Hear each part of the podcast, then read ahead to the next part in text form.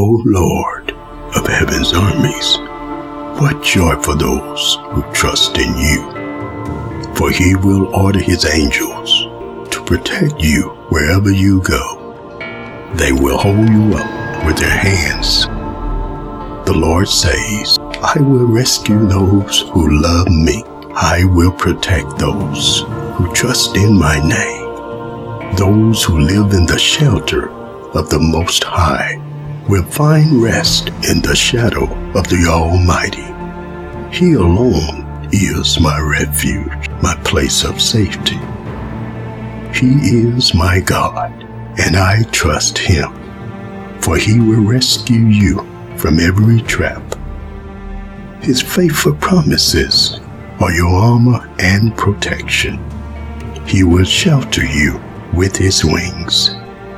Do not be afraid of the terrors of the night, nor the arrow that flies in the day. Do not dread the disease that stalks in darkness, nor the disaster that strikes at midday. Though a thousand fall at your side, ten thousand are dying around you. These evils will not touch you. Get ready. Amen.